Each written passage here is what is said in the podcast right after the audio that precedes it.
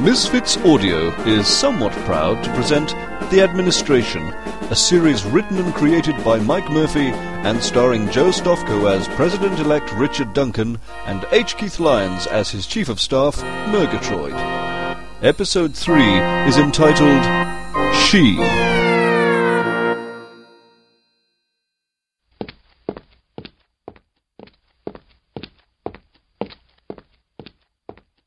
Mr. Murgatroyd? Mr. Murgatroyd? Her. Why her? Couldn't I get through the next four years without ever seeing her again? Mr. Murgatroyd, the show's begun. I have more important things to worry about than this stupid show. Do tell. I I don't know if I should. I Can I trust you? There's no one else here at the moment. Try me. Can you keep a secret? Of course. No, I'm serious here. This is big league stuff. If it gets out, it could cost me my job, and if I go, you go. Me? That hardly seems fair. What have I done? It's the way things work in America. But why? Uh, don't uh, uh, d- don't try to make sense of it. It will give you a migraine. Bloody Yanks! Can you keep a secret? I certainly can. All these years I've kept that secret about Vicky Lawrence. What secret about Vicki Lawrence? That she's an extraterrestrial.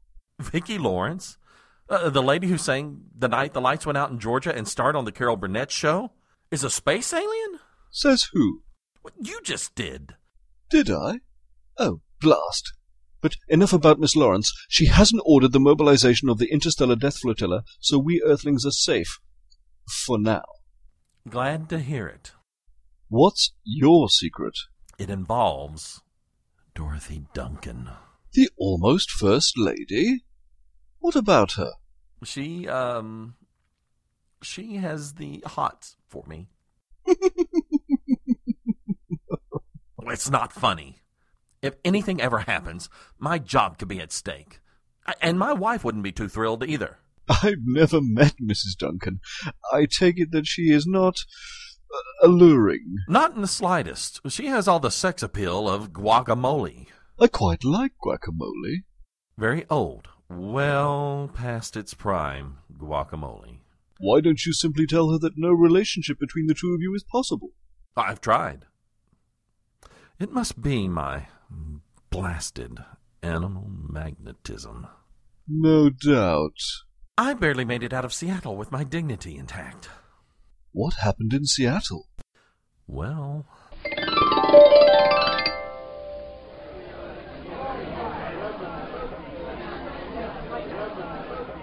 Duncan had just been declared the winner of the Washington primary.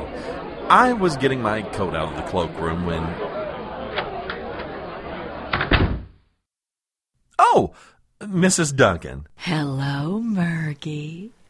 Please, ma'am, you know how I despise that nickname. But it's so cute, it fits you. You're my little Margie. Mm, Murgy. I prefer to think of myself as everyone's Mr. Murgatroyd. Suit yourself, party pooper. I was just getting my coat. It's raining out there. Big surprise. It's warm in here. Y- y- you must be very proud of your husband.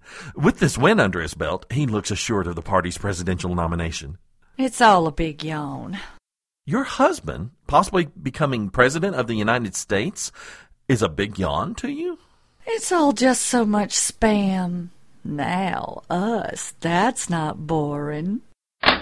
Mrs. Duncan, uh, y- you've locked the door. I know. That will make it much more difficult for me to leave. Again, I know. But I already have my coat. It's so noisy out there.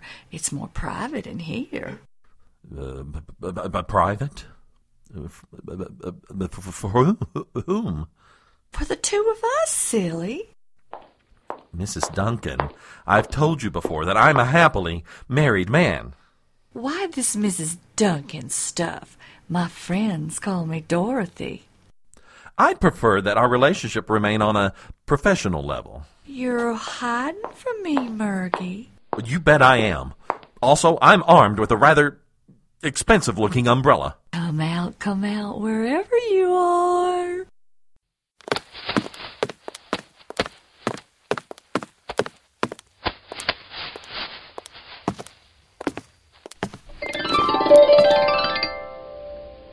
Dear me.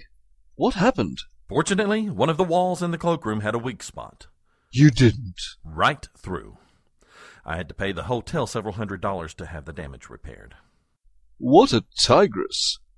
I had no idea. Well, you can see why I'm nervous. The president elect is bringing that femme fatale here soon. If she tries anything in front of him. Oh no, it's them! Help me! I'm afraid I left my crucifix at home. But. You're on your own, Murgy. I'll be back here, lurking in the shadows. Thanks a lot.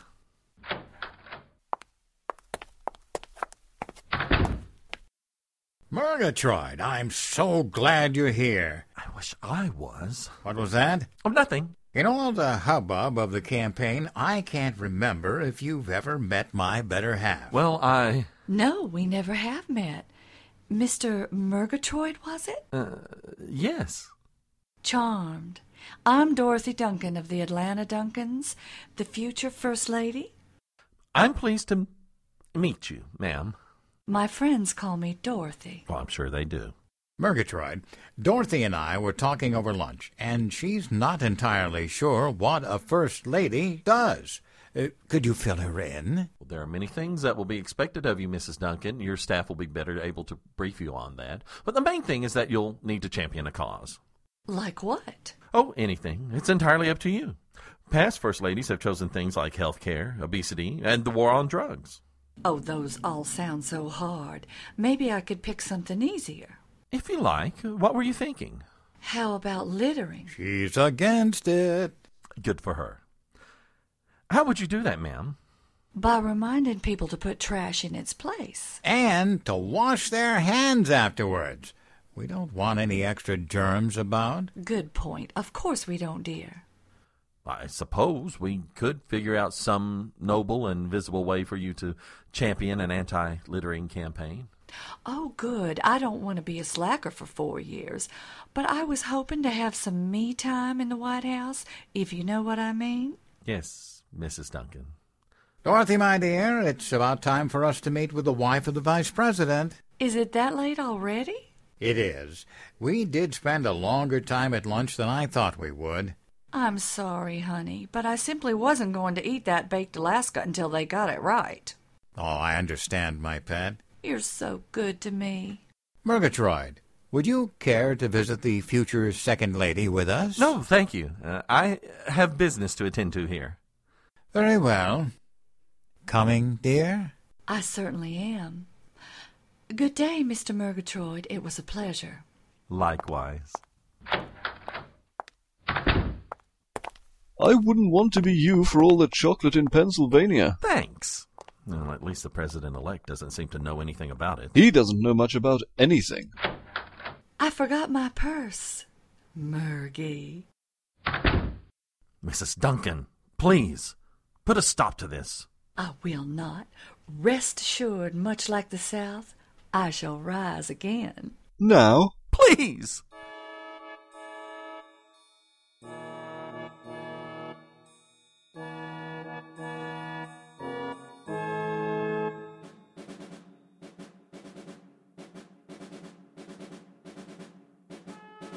Misfits Audio has presented Episode 3 of The Administration, written, created, and produced by Mike Murphy. It starred Joe Stofko as Richard Duncan and H. Keith Lyons as Murgatroyd. Teresa Amico was heard as Dorothy Duncan, who shall rise again. The assistant producer was Captain John Tadrazak. Post production was accomplished by Joshua W. Miller. Original music was composed and performed by Sam Wu. Please visit his website at the61.com forward slash Sam1010. The art director is Stephen Sash Scott. The webmaster is April Sadowski. This has been a production of Misfits Audio, copyright 2011, all rights reserved. This is Terry Cooper speaking.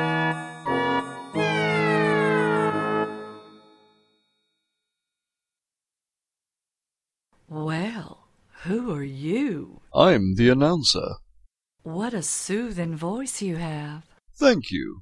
I could listen to it all night long. You're too kind. How about you and I meet up later for some drinks? What are you doing? I'm calling the writer. The who? The writer. Do you think this thing writes itself?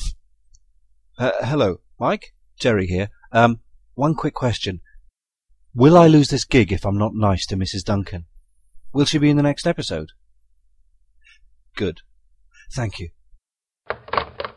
I prefer to remain here, where I'm safe. Very well. You're both making a terrible mistake.